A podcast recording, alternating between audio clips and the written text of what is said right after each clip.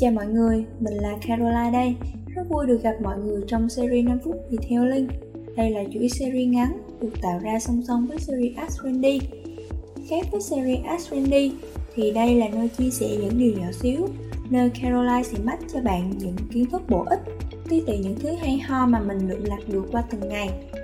Vì nó là số đầu tiên nên chắc chắn sẽ có những điều chưa được hoàn hảo. Mong nhận được sự phản hồi và góp ý từ các bạn khán giả để có thể đem đến cho các bạn 5 phút thật là ý nghĩa trong cái số tiếp theo nhé. Thì chủ đề đầu tiên cũng là mở màn cho chuỗi series này, đó là hãy hỏi, đừng hiểu nhầm.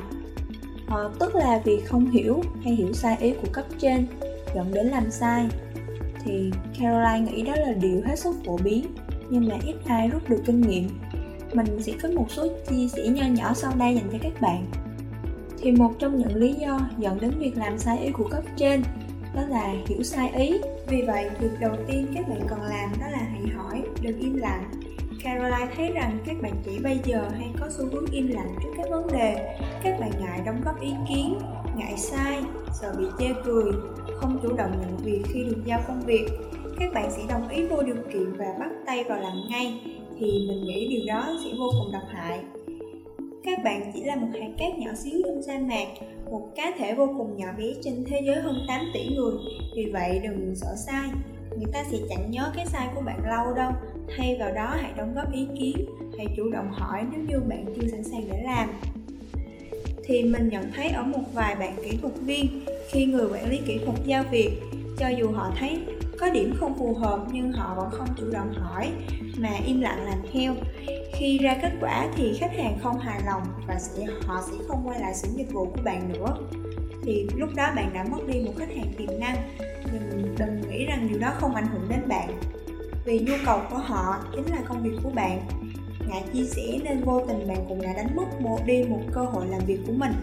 Mà hiểu sai ý thì lại có một vài lý do sau đầu tiên đó là người nhận việc không xác nhận lại công việc với người giao việc.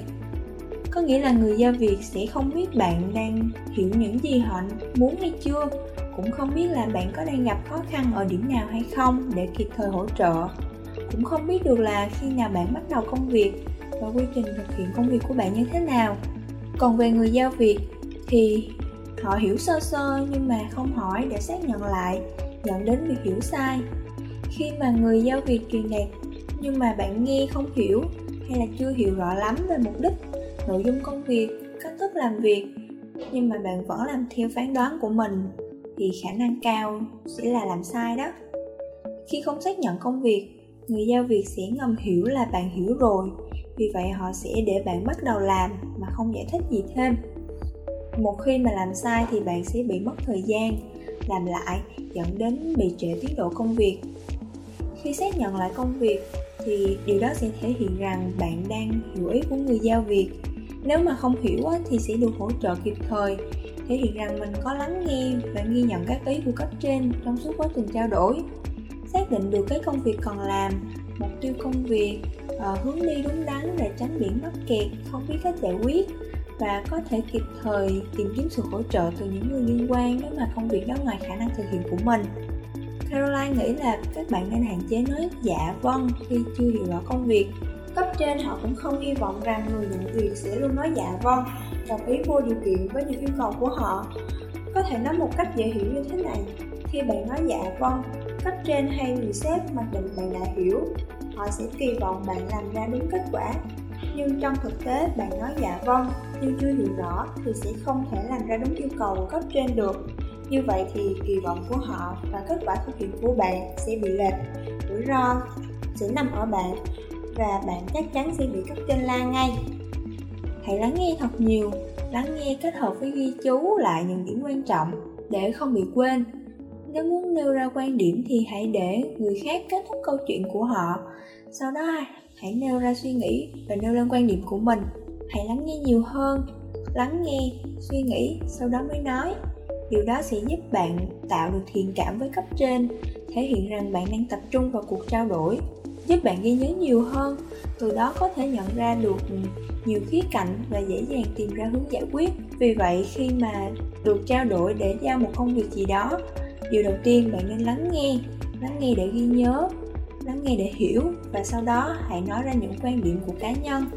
Nếu như mà chưa hiểu thì hãy hỏi lại và chủ động tìm kiếm sự giúp đỡ cuối cùng là xác nhận lại công việc, mục đích công việc, nội dung công việc và các tiến trình thực hiện công việc.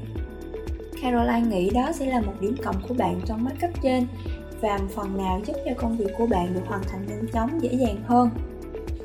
Mong là qua những điều mà Caroline chia sẻ, sẽ phần nào giúp ích được cho các bạn trong việc giao tiếp với cấp trên, đặc biệt là trong quá trình giao nhận việc, để tránh cả hai bên không thấu hiểu nhau, gây ra những hiểu lầm không đáng có cảm ơn các bạn đã lắng nghe 5 phút detailing mình sẽ rất vui khi nhận được phản hồi, góp ý của các bạn. Còn bây giờ thì chúc các bạn có một buổi tối vui vẻ. Chào tạm biệt và hẹn gặp lại các bạn.